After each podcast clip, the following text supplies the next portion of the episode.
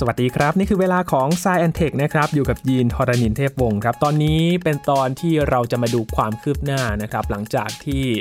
โครงการ One Web ครับอินเทอร์เน็ตดาวเทียมที่อังกฤษเนี่ยมีแผนที่จะปล่อยดาวเทียมจากรัสเซียนะครับปรากฏว่ามาเจอสงครามที่รัสเซียไปบุกยูเครนซะก่อนแล้วก็ต้องยกเลิกพับโครงการกันไปผ่านมาหลายเดือนครับจนกระทั่งกลับมาปล่อยครั้งล่าสุดเปลี่ยนมาปล่อยที่อินเดียแล้วนะครับ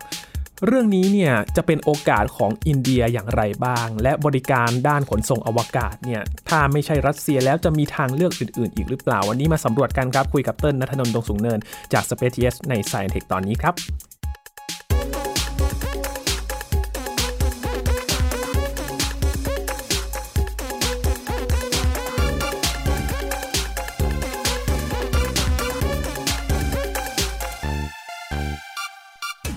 ภารกิจที่เกี่ยวข้องกับอวกาศนะครับก็เป็นอีกโครงการที่ได้รับผลกระทบสำหรับประเทศที่มีความร่วมมือกับรัสเซียก่อนหน้านี้โดยเฉพาะประเทศที่หันมาคว่ำบาตรรัสเซียต่อท่าทีที่ไปบุกรุกในพื้นที่ของยูเครนนะครับผ่านมาตอนนี้ก็ยังมีความรุนแรงเกิดขึ้นกันอยู่โดยเฉพาะที่กรุงเคียฟเมืองหลวงของยูเครนนะครับตอนนี้ก็มีการไปโจมตีอีกระลอกหนึ่งแล้วแต่ว่าวันนี้เราจะมาอัปเดตความคืบหน้าของโครงการหนึ่งนะครับที่เขาเตรียมที่จะปล่อยกันแล้วแหละในช่วงนั้นนะครับคือพร้อมแล้วที่จะปล่อยจรวดปล่อยส่งขึ้นไปได้เลยแต่เกิดความขัดแย้งเกิดขึ้นก่อนทำให้ต้องเก็บทุกอย่างพับไปก่อนนะครับตอนนั้นก็ยังไม่รู้ว่า One Web เนี่ยบริษัทที่เขาให้บริการอินเทอร์เน็ตดาวเทียมเนี่ยเขาจะไปปล่อยที่ไหนมีข่าวล่าสุดเมื่อไม่นานมานี้เองนะครับที่เขาเลือกอินเดียครับเป็นสถานที่ปล่อยจรวดบรรทุกดาวเทียมอินเทอร์เน็ตรอบล่าสุดเนี่ยปล่อย36ดวงขึ้นสู่วงโคจรไปสมทบกับอีกกว่าตอนนี้ก็กว่า500ดวงแล้วนะครับที่อยู่บนวงโคจรวันนี้จะมาคุยกันครับว่าพอ One Web ไปเลือกที่อินเดียแล้วเนี่ยโอกาสสำคัญในครั้งนี้จะเปลี่ยนแปลงไปอย่างไรกันบ้างนะครับอยู่กับเติ้ลณัฐนนท์ ดงสูงเนินบรรณาธิการบริหารของ Space TH แล้วครับสวัสดีครับเติ้ลครับสวัสดีครับพี่อินตอนนั้นเราก็ยังไม่รู้เนาะว่าพอ One Web เนี่ยพับเก็บโครงการทั้งที่แบบพร้อมปล่อยแล้วเนาะแล้วทุกอย่างก็ถูกเก็บไปไม่รู้ว่าปล่อยที่ไหนเหมือนกันแต่คราวนี้เนี่ยหวยไปออกที่อินเดียครับอินเดียเนี่ยถือว่ามันเป็นโอกาสสำคัญไหมเติ้ลต้องเล่าให้ฟังก่อนว่า One Web เนี่ยมันเหมือนเป็นโครงการที่โดนคำสาปยังไงคือมันเป็นโครงการที่ผ่านเหตุการณ์สำคัญต่างๆของโลกใบนี้มาเยอะแยะมากมายเหลือเกินแล้วทุกครั้งที่มันมีความขัดแย้งเกิดขึ้นในโลกใบนี้เนี่ยโครงการ One Web เนี่ยจะต้องไปอยู่ในความขัดแย้งนั้น อยู่ในวงนั้นตลอดเลยถูกต้องครับแต่ถามว่าล่าสุดเนี่ยพอไปอยู่ในมือของอินเดียเนาะก็น่าจะผ่านอะไรไปได้ครับก็หวังว่าตัวโครงการจะไม่เจอกับอุปสรรคอะไรอีกแล้วนะครับทีนี้ถามว่าทำไมคุณเติ้ลบอกว่าดาวเทียม One Web เนี่ยเป็นดาวเทียมต้องคำสาปนั้นหลายคนสงสัยอาจจะสงสัยกันคือต้องเล่าให้ฟังอย่างนี้ครับดาวเทียม One Web เนี่ยเขาก่อตั้งขึ้นมานานแล้วนะครับก่อตั้งขึ้นมาในปี2012ซึ่งตอนนี้ก็10ปีแล้วนะครับคือตัวโครงการอินเทอร์เน็ตผ่านดาวเทียมเนี่ยหรือว่าการเอาดาวเทียมมาให้บริการอินเทอร์เน็ตเนี่ยมันไม่ใช่เรื่องใหม่เนาะดาวเทียมบริการอินเทอร์เน็ตดวงแรกของโลกเนี่ยนะฮะก็คือดาวเทียมไทยคม4 IP Star นะครับตอนนั้นเรียกได้ว่าเรียกเสียงฮือฮาเนาะเพราะว่าเป็นการพลิกวงการเลยก็ว่าได้ที่อินเทอร์เน็ตปกติที่วิ่งอยู่บนไฟเบอร์ออปติกบนพื้นโลกของเราเนี่ยลงใต้เส้นไฟเบอร์ใต้มหาสมุทรเนี่ยขึ้นไปอยู่บนดาวเทียมแทนนะครับหลังจากนั้นเทคโนโลยีอินเทอร์เน็ตผ่านดาวเทียมเนี่ยก็ถูกพัฒนาต่อขึ้นมาเรื่อยๆนะครับด้วยเทคโนโลยีที่ดีขึ้นทำให้อัตราการรับส่งข้อมูลหรือที่เขาเรียกว่า output เนี่ยมันสูงขึ้นนะครับพอสูงขึ้นเนี่ยโอกาสทางธุรกิจก็เริ่มเข้ามาแล้วจากเดิมที่มีการให้บริการดาวเทียมที่เป็นดาวเทียมขนาดใหญ่เนี่ยก็มีการลดขนาดดาวเทียมลงและเปลี่ยนเป็นดาวเทียมหลายๆดวงแทนนะครับกลายมาเป็นโครงการอินเทอร์เน็ตผ่านดาวเทียมต่างๆนะครับไม่ว่าจะเป็น One Web นะครับหรือว่า Iridium ในเจเนอเรชันที่2เนาะ Iridium เนี่ยเป็นดาวเทียมที่ให้บริการโทรศัพท์ผ่านดาวเทียมมาในอดีตนะฮะตอนนั้นเนี่ยตอดผุดมันยังไม่เยอะมากสามารถที่จะส่งข้อมูลได้ในระดับที่ไม่ได้สูงมากไม่ได้มีความรวดเร็วมากนะครับแต่พอเทคโนโลยีอินเทอร์เน็ตมันเข้ามาเนี่ย การให้บริการอินเทอร์เน็ตผ่านดาวเทียมก็เลยเป็นโมเดลธุรกิจหนึ่งที่น่าสนใจมากๆแล้วหนึ่งในนั้นบริษัทที่เข้ามาลงทุนเนี่ยก็คือ One Web นะครับทีนี้ One Web เนี่ยก็พัฒนาตัวดาวเทียมของตัวเองมานะครับพยายามพัฒนาตัวเทคโนโลยีต่างๆมาแล้วก็ได้มาเริ่มปล่อยจริงๆจังๆเนี่ยในปี2019นะครับก็คือเร็วเนาะ2012ถึง2019ระยะเวลาที่ใช้ในการพัฒนานะครับจากที่ไม่มีอะไรเลยพี่ยินศูนย์เลยจากศูนย์เลยนะครับถือว่าไม่แย่นะในแวดวงของเทคโนโลยีนะครับทีนี้พอปล่อยมาเนี่ยก็เจ๊งเลย ล้มละลายนะครับแบงค์รับในเดือนมีนาคมปี2020นะครับปล่อยปุ๊บก็คือขาดทุนยับเลยเหรอขาดทุนครับขาดทุนนะครับแล้วก็ในช่วงนั้นเนี่ยนะครับระหว่างปี2019ถึง2020เนี่ยมันดันเกิดเหตุการณ์หนึ่งที่สำคัญมากๆก็คือ Brexit ตอนนั้นเนี่ยBrexit เนี่ยเกิดขึ้นไปแล้วนะครับแล้วก็มีความขัดแย้งภายในนะฮะในอังกฤษเองนะครับเรื่องของความไม่เสถียรทางการเมืองมีประเด็นต่างๆมากมายซึ่งการที่อังกฤษเนี่ยเขาออกจากสหภาพยุโรปเนี่ยทำให้ตัวอังกฤษเนี่ยไปเสียเรียกได้ว่าเสียผลประโยชน์นะในการใช้บริการดาวเทียมกลุ่มกาลิเลโอนะครับซึ่งดาวเทียมกลุ่มกาลิเลโอเนี่ยเป็นดาวเทียมที่ให้บริการการระบุตำแหน่งนะครับคล้ายกับดาวเทียม GPS นี่แหละนะครับก็เป็นการให้บริการระบุตำแหน่งบนพื้นโลกพออังกฤษถอนตัวออกจาก EU แปลว่าอังกฤษเนี่ยอาจจะเสียผลประโยชน์หลายๆอย่างไปนะครับดังนั้นตอนนั้นเนี่ยนายกรัฐมนตรีของอังกฤษเนี่ยบอริสจอนสันเนี่ยนะครับ2คนก่อนหน้าต้องบอกว่า2คนก่อนหน้าฟังดูห่างไกลมากนะครับแต่ในช่วงเวลาปีเดียวเองนะปีเดียวเองนะครับไปแล้ว2คนนะครับบริส จอนสันเนี่ยเขาก็มีนโยบายว่าอังกฤษเนี่ยจะต้องเข้าไปลงทุนในเทคโนโลยีดาวเทียมบ้างนะครับทีนี้ One Web ที่กำลังจะเจ๊งก็เลยกลายเป็นว่าถูกกู้ขึ้นมาโดยรัฐบาลอังกฤษดูเหมือนจะสมเหตุสมผลเนาะแต่ถ้าเราไปดูจริงๆแล้วเนี่ย One Web มันเป็นดาวเทียมให้บริการอินเทอร์เน็ตมันไม่ได้มีความเกี่ยวข้องอะไรกับระบบนำทางเลยระบุตำแหน่งก่อนหน้านี้เลยก็เลยงงๆกันในวงการว่าคุณบอริสแกคิดอะไรมันเป็นตัวตายตัวแทนได้ไหมเนี่ยใช่สรุปแล้วมันเวิร์กจริงหรือเปล่าเนี่ยนะครับก็ไม่เป็นไรถือว่าอังกฤษอย่างน้อยก็มีเทคโนโลยีดาวเทียมเป็นของตัวเองละกันนะครับพอ2022ดันมาเจอความขัดแย้งระหว่างรัสเซียยูเครนแล้วอังกฤษเองก็โดนไปด้วยคือโดนกันทั้งโลกอ่ะทั้งสหรัฐอเมริกาทั้ง EU ไม่ EU เองก็ตามนะฮะอังกฤษก็โดนไปด้วยเพราะก็ถือว่าเป็น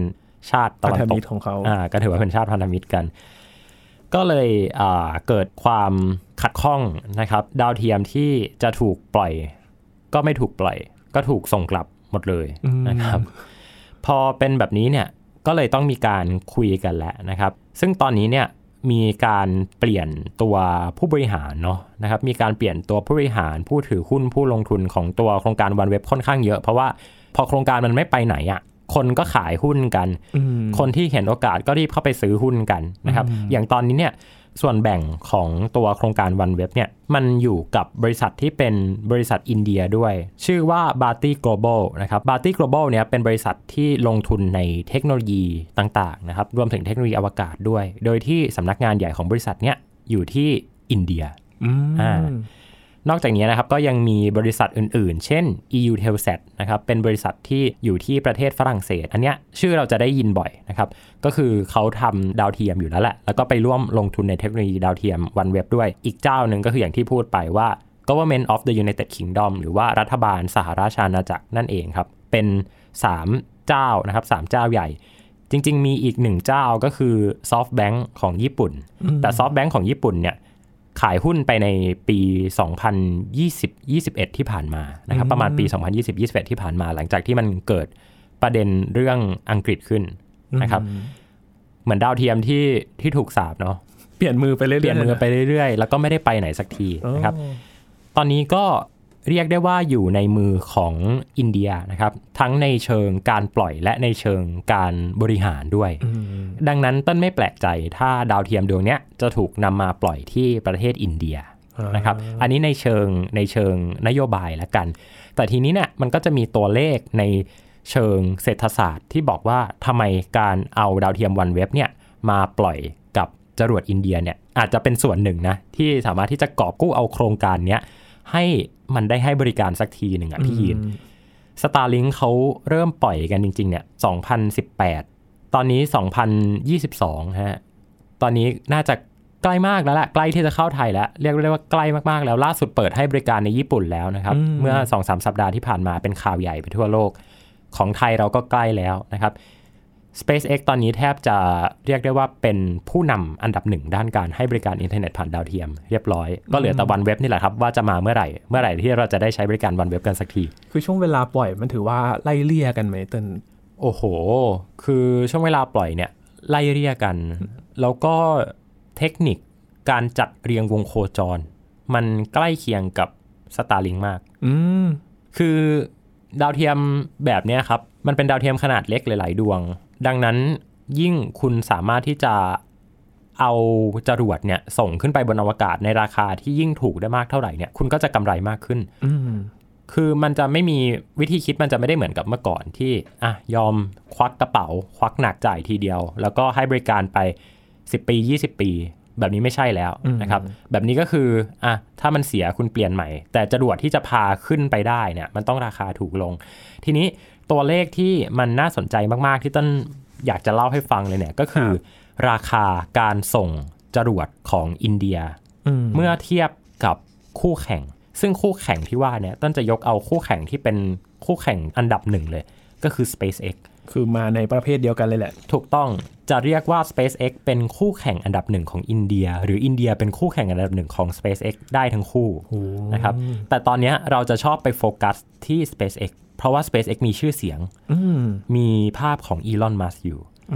มีภาพของจรวด Falcon 9 ที่สามารถที่จะกลับมาลงจอดที่ฐานปล่อยแล้วก็บินกลับขึ้นไปส่งดาวเทียมอีกครั้งได้แต่ถ้าเรามาดูตัวเลขที่เป็นตัวเลขที่เขาสรุปกันออกมาแล้วเนี่ยต้นทุนในการปล่อยด้วยจรวดอินเดียต่อการปล่อย1ครั้งเนี่ยอินเดียเนี่ยทำได้ถูกกว่าจรวด Falcon 9 ปล่อย1ครั้งนะครับอยู่ที่60ล้านเหรียญสหรัฐอินเดียตอนนี้สามารถกดราคาลงมาได้ถูกที่สุดเนี่ยเพียงแค่ประมาณ 16-25 ล้านเหรียญสหรัฐเดี๋ยวนะโอ้โห 2-3 เท่าเลยนะถูกต้องเป็นตัวเลขที่ฟังดูแล้วหลายคนอาจจะตกใจว่าเป็นไปได้ยังไงอินเดียไม่ได้มีจรวดที่สามารถกลับมาลงจอดได้เองอินเดียไม่ได้มีเทคโนโลยีที่ล้ำสมัยแต่เขาสามารถที่จะทำจรวดที่มีราคาถูกขนาดนี้ได้นะครับก็เป็นประเด็นที่เราพูดถึงกันมานานแล้วนะตั้งแต่เรื่องการส่งยานอวกาศไปดาวอังคารของอินเดียและยานจันทรายานยานมังคลายานนะครับตอนนั้นเนี่ยอินเดียเขาส่งไปช่วงเดียวกับที่มีภาพยนตร์เรื่อง Gravity ออกฉายนะครับคนก็จะเปรียบเทียบกันบอกว่าเนี่ยฮอลลีวูดทำภาพยนตร์เรื่องนึงใช้เงินตั้งกี่พันล้านเหรียญ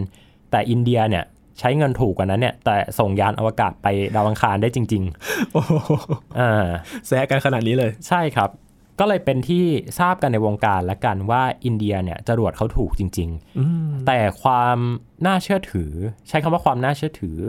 ภาพการทำตลาดเนี่ยยังไม่เก่งเท่าบริษัทในสหรัฐอเมริกาหรือบริษัทยุโรปนะครับบริษัทยุโรปที่พูดกันเนี่ยก็คือบริษัท Ariane Space นะครับที่เป็นผู้รับจ้างปล่อยจรวดเรียกได้ว่าอันดับต้นๆของโลกละกันคือบริษัทปล่อยจรวดอันดับต้นๆของโลกเนี่ยอ่ะโอเคมี SpaceX มี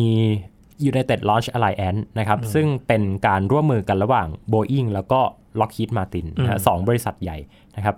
แล้วก็มี Ariane Space นะครับ Ariane Space เนี่ยก็จะเป็นผู้ให้บริการในการปล่อยที่มาจากฝั่งยุโรปเลยนะครับผู้ที่เข้าไปถือหุ้นเนี่ยก็จะเป็นบริษัทอวกาศในยุโรปนะครับ EUTELSAT Airbus ต่างๆเนี่ยก็คือเป็นกลุ่มยุโรปเป็นแก๊งยุโรปนะครับแล้วก็จะมีญี่ปุ่นนะครับญี่ปุ่นเนี่ยก็คือทาง JAXA ซึ่งผู้ที่เข้ามาดูแลในตัวจรวดหรือว่าผลิตจรวดเนี่ยก็คือบริษัท Mitsubishi Heavy Industry นะครับก็ทำจรวดนะฮะที่ชื่อว่า H2 นะครับกับอีกหนึ่งเจ้าตลาดที่เราจะคุยกันในวันนี้เนี่ยก็คืออินเดียนะครับจริงๆหลักๆในโลกเนี่ยมีเท่านี้แหละถ้าไม่นับสตาร์ทอัพที่เพิ่งมาเกิดใหม่อย่าง Electron นะฮะ Rocket Lab เนี่ยก็มีเท่านี้แหละถามว่าจะปล่อยดาวเทียม1ดวงคุณก็ต้องไปติดต่อ 3-4-5 บริษัทเหล่านี้นะครับบริษัทใกล้ตัวเราละกันไทยคมนะครับ ไทยคมในช่วงแรกเนี่ยจะปล่อยกับ Ariane Space ใช้จรวด Ariane 4 นะครับปล่อยขึ้นจาก France Guiana พอ SpaceX เริ่มดังเนี่ยมีการไปเปลี่ยนเจ้านะครับตอนนี้เนี่ยไทยคมไปปล่อยกับ SpaceX แทนนะครับปล่อยด้วยจรวด Falcon 9 ดาวเทียมที่เป็นอุ้ยเมื่อกี้ต้นลืมพูดถึงรัสเซียแต่ว่าไม่เป็นไรเพราะรัสเซียเขาไม่รับจ้างปล่อยแล้ว ถือว่าตัดไป ถือว่าตัดไปนะครับ เห็นไหมลืมเลยเขาไม่ได้ปล่อยดาวเทียมคอมเมอร์เชียลนานจนเราลืมเลยนะครับไม่ใช่อะไรจะบอกว่า THEOS-1 ของเราเนี่ยปล่อยกับรัสเซียนะครับปล่อยด้วยขีปนาวุธเก่านะฮะที่ชื่อว่า Dnepr นะครับแต่นั้นเขาปล่อยกันนานแล้วตั้งแต่ปี 2005 แล้วโอ้โหแต่ THEOS-2 ของเราเนี่ยที่กำลังจะปล่อยในปีหน้าเนี่ยนะครับ THEOS-2 เนี่ยเขาจะมี 2 ดวงเนาะดวงใหญ่กับดวงเล็กดวงใหญ่คือดวงที่ไปซื้อจาก Airbus ดวงเล็กก็คือดวงที่วิศวกรไทยไปร่วมผลิตด้วยเนี่ย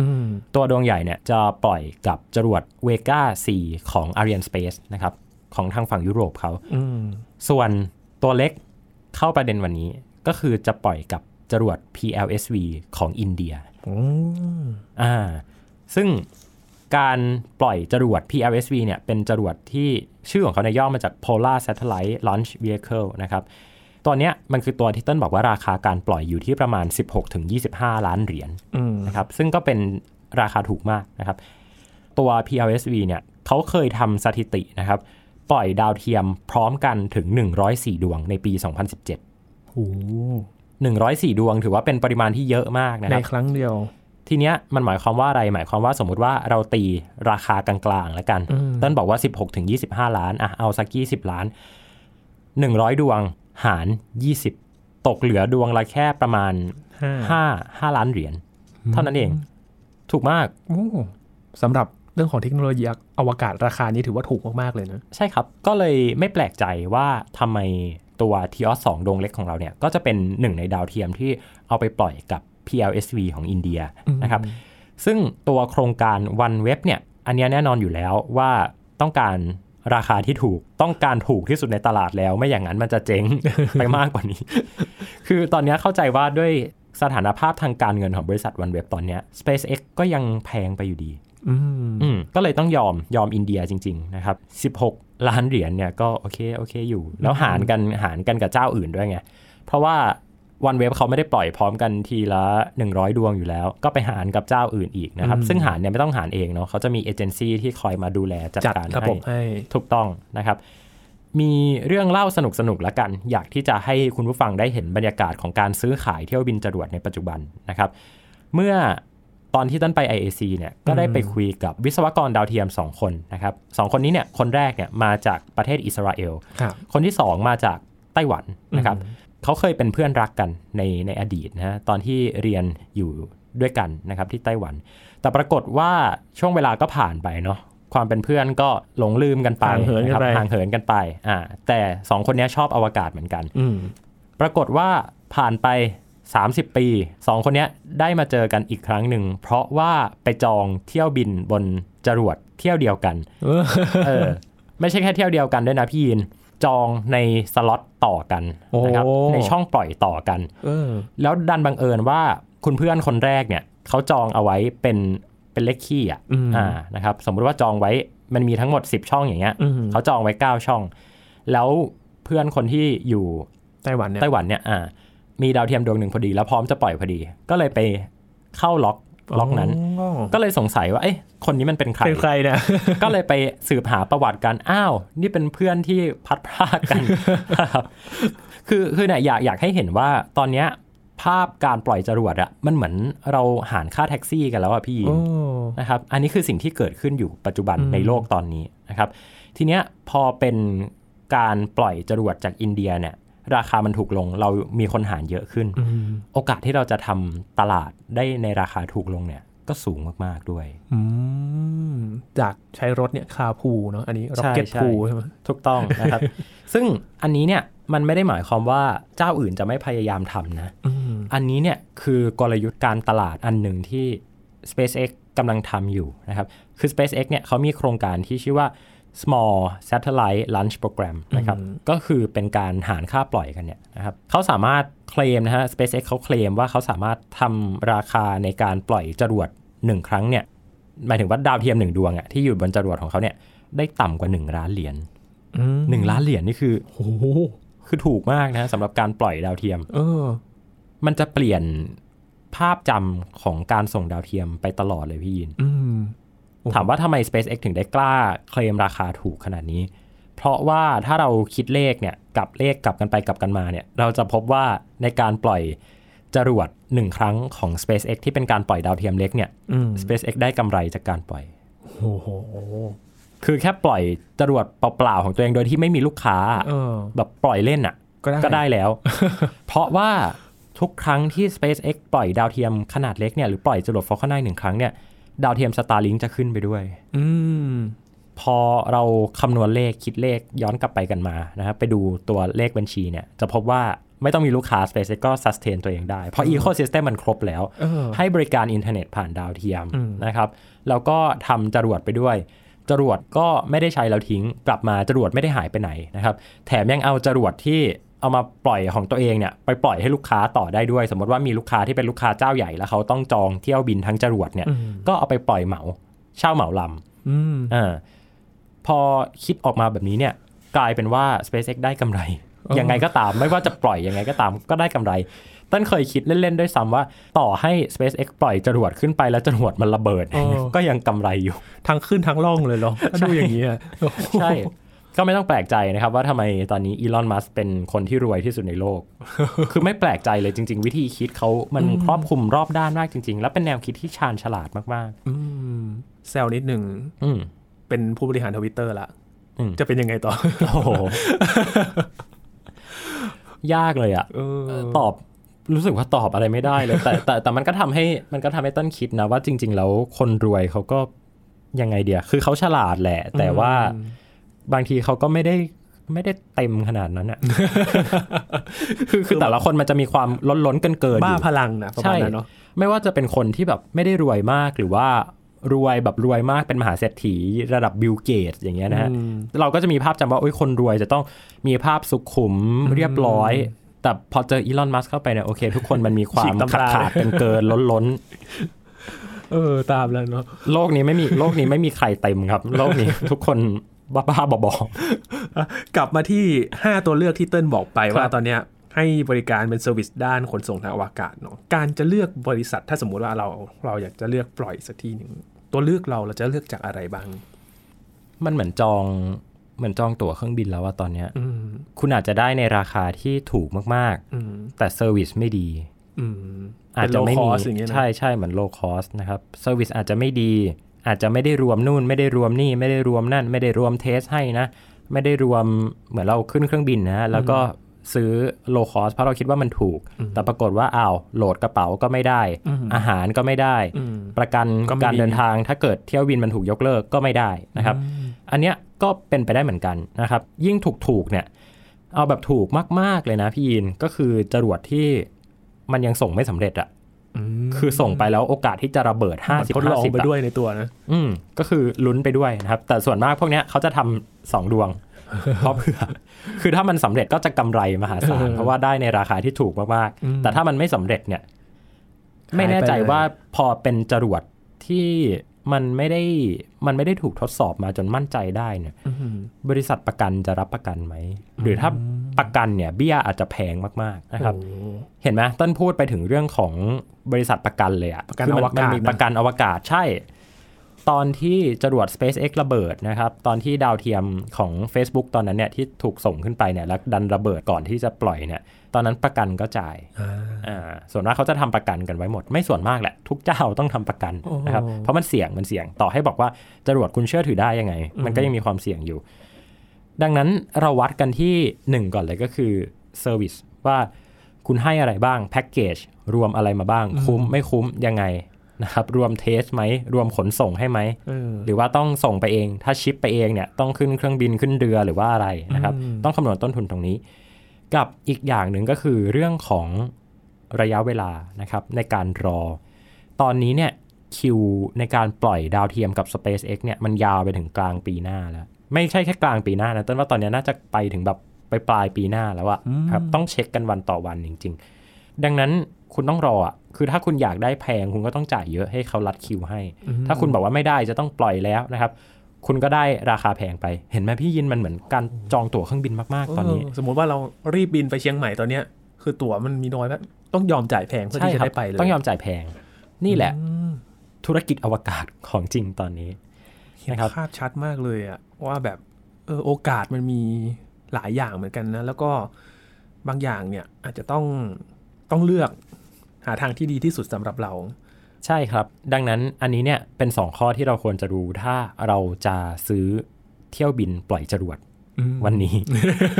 ก็คือดูเรื่องเซอร์วิสเนาะอันดับ1แล้วก็อันดับที่2ก็คือดูเรื่องระยะเวลาว่าคุณรีบแค่ไหนถ้าคุณไม่รีบคุณอาจจะได้ราคาถูกแต่ถ้าคุณรีบมากๆคุณต้องยอมจ่ายแพงแล้วสำหรับอินเดียล่ะครับคืออินเดียอาจจะไม่ได้มีภาพลักษณ์ที่คนรู้จักมากนักเนาะแต่อินเดียจริงๆเนี่ยมันน่าสนใจยังไงบ้างอินเดียเนี่ยต้องเข้าผ่านเอเจนซี่ SpaceX เนี่ยมันมีความพิเศษอย่างหนึ่งก็คือ SpaceX เนี่ยเราสามารถเข้าหา SpaceX ได้เลยขอขวดราคาจาก SpaceX ได้อะแต่พอเป็นการปล่อยที่มันปล่อยโดยรัฐบาลนะฮะคือมันก็มีความราชการอยู่นะคือต้องไปจัดซื้อจัดจ้างออกขอใบเสนอราคาแล้วคือบริษัทที่ดูแลเนี่ยเขาก็จะได้สัมปทานมาดูแลเที่ยวบินที่เป็นคอมเมอร์เชียลไงดังนั้นบริษัทพวกเนี้ยก็จะเอาเที่ยวจรวดเนี่ยของรัฐบาลเนี่ยมาปล่อยขายอีกทีนึงแล้วหมายความว่าเขาก็ต้องได้ค่าหัวในการขายแต่พอ SpaceX เขาตัดวงจรตรงนี้ออกไปอ่ะกลายเป็นว่า SpaceX อ่ะเปิดจองตั๋วด้วยอ่ะเหมือนเดี๋ยวนี้เราจองตั๋วเครื่องบินผ่านเว็บไซต์กันแล้วจองกับสายการบินโดยตรงถ้าเป็นสมัยก่อนเนี่ยเทคโนโลยียังไม่ดีมากเนี่ยก็ต้องไปจองกับเอเจนต์ที่รับจองตั๋วนะครับภาพจะคล้ายกันเลยต้นชอบเปรียบเทียบกับธุรกิจการบินมากเลยเพราะว่ามันคือภาพเดียวกันเลยพี่นะครับพอต้องจองผ่านเอเจนซี่เนี่ยนะครับคุณก็ต้องมีความเป็นวงในพอสมควรนะว่าคุณต้องรู้อะแต่ถ้าคุณจะจองปล่อยกับ SpaceX เนี่ยคุณเข้าเว็บ SpaceX เนี่ยมันจะมีปุ่มให้กดเลยกด Booking ได้เลยมันกดจองตัวเครื่องบินใช่นี่แหละครับมันก็เลยเป็นประเด็นที่ต้นพูดไปตอนแรกก็คือเรื่องของเซอร์วิสด้วยว่ายังไงนะครับทีนี้เนี่ยอินเดียเนี่ยลักษณะการปล่อยของเขาเนี่ยมันเหมือนกับ SpaceX แล้วก็คือมันมีการปล่อยดาวเทียมที่เป็นดาวเทียมเล็กอย่างเดียวไม่จำเป็นจะต้องผูกไปกับดาวเทียมดวงใหญ่คือดาวเทียมดวงใหญ่เนี่ยก็ปล่อยไปด้วยจรวดขนาดใหญ่ไปแต่ดาวเทียมดวงเล็กเนี่ยเขาจะอัดกันขึ้นไป50ดวง60ดวง100ดวงนะครับแล้วปล่อยพร้อมกันเหมือนสถิติที่ต้นเล่าให้ฟังนะครับซึ่งตัวเลขเนี้ยมันจะสูงขึ้นเรื่อยๆนะครับอย่างตัวเลขที่ต้นเล่าไปให้ฟังเนี่ย104ดวงในปี2017เนี่ยตอนเนี้ยปีนี้นะฮะ SpaceX เขาทำลายสถิติไปแล้วด้วยภารกิจ Transporter 1 เป็นการปล่อยดาวเทียมทั้งหมด143ดวงพร้อมกันบนวงโคจร143ดวงเป็นตัวเลขที่เยอะมากและหารค่าปล่อยออกมานะครับ67ล้านเหรียญ นะครับต้นเอาตั้งเอาตัวเลข67หารด้วย143นะครับเพียงแค่เฉลี่ยนะ 0.4 ล้านเหรียญหรือประมาณ 400,000 เหรียญเท่านั้นคือราคาใหญ่เนี่ยคือมันเป็นการเหมาจ่ายใช่ไหมใช่มันเป็นการเหมาจ่ายทั้งลำ0.4 ล้านก็คือ 400,000 เหรียญโอ้มันน้อยมากแต่ไม่ได้หมายความว่าเราจะได้ในราคานี้นะเพราะว่าแต่ละเจ้าเขาก็จะได้ราคาไม่เหมือนกันมันหมายความว่าอะไรมันหมายความว่า SpaceX ทำได้ว่าราคาในการปล่อยเนี่ยต่ำกว่า1ล้านเหรียญบวกค่าสวิตบวกค่าอะไรเข้าไปก็ไม่มีทางเกินนะครับบวกค่าการชิปปิ้งการเอาไปเชื่อมต่อกับจรวดนะฮะซึ่งเขาก็จะมีบริการเสริมของเขานะ SpaceX เนี่ย เช่นคุณจ่ายเพิ่มเท่านี้นะครับเราเติมเชื้อเพลิงให้ด้วยคุณไม่ต้องเข้ามาเติมเองเราเติมให้เราเซอร์วิสให้ในบางจุดนะครับอุปกรณ์การเชื่อมต่อกับตัวจรวดเนี่ยมันจะต้องมีตัวเขาเรียกว่าเป็นอะแดปเตอร์นะครับเอาไปเชื่อมต่อกันถ้าคุณไม่ทำอะแดปเตอร์มาเรามีอะแดปเตอร์ต่อให้บริการให้นะบริการให้คุณจะเอาบริการไฟเอาไฟแค่ตอนไหนเอาไฟตอนที่อยู่ในตัวจรวดด้วยไหมหรือว่าขึ้นไปแล้วคุณก็ไปลุ้นเอาว่าไฟจะเข้าไหมเพราะว่าอะไรครับพี่ยินเพราะว่าถ้าเกิดว่าดาวเทียมมันขึ้นไปในสถานะที่มันกำลังหลับอยู่อะแล้วไปแล้วมันไม่ตื่นอะก็ไม่ทำงานดังนั้นก็จะมีบางเจ้าที่เขายอมจ่ายแพงกว่าเพื่อปล่อยไฟเข้าไปในแบตเตอรี่ของดาวเทียมเอาไว้ก่อนระหว่างที่ปล่อยเนี่ยมันไม่กี่สิบนาทีอยู่แล้วนะครับกว่าจะขึ้นไปถึงอวกาศปลดฝาครอบออกนะครับกลางแผงโซลาร์เซลล์ รับพลังงานก็ทำงานต่อได้ทันทีครับบางเจ้าก็ราคาแพงไปไม่สามารถที่จะเอื้อมถึงได้ก็ต้องยอมขึ้นไปในระหว่างที่ดาวเทียมกำลังหลับอยู่ไม่มีแบตเตอรี่หล่อเลี้ยงต้องไปรอชาร์จพลังงานจากแสงอาทิตย์ถ้ามันเกิดอุบัติเหตุอะไรไม่ทำงานดันไปอยู่ในจุดที่แบบไม่โดนแสงเลยอะไรเงี้ยสมมตินะดาวเทียมก็จะไม่ตื่นเราก็จะไม่มีทางรู้ได้ด้วยว่าดาวเทียมที่ปล่อยไปมันอยู่ตรงไหนเพราะมันไม่มีสัญญาณดาวลิงก์กลับลงมาซึ่งอันเนี้ยโดนกันไปหลายเจ้าแล้วพวกนักทำดาวเทียมเนี่ยเป็นสิ่งที่ทุกคนกลัวมากว่าปลุกไม่ตื่นซึ่งเปรียบเทียบกับอินเดียเนี่ยบริการพวกเนี้ยเขาจะไม่ได้เซอร์วิสเท่า SpaceX มันก็เลยต้อง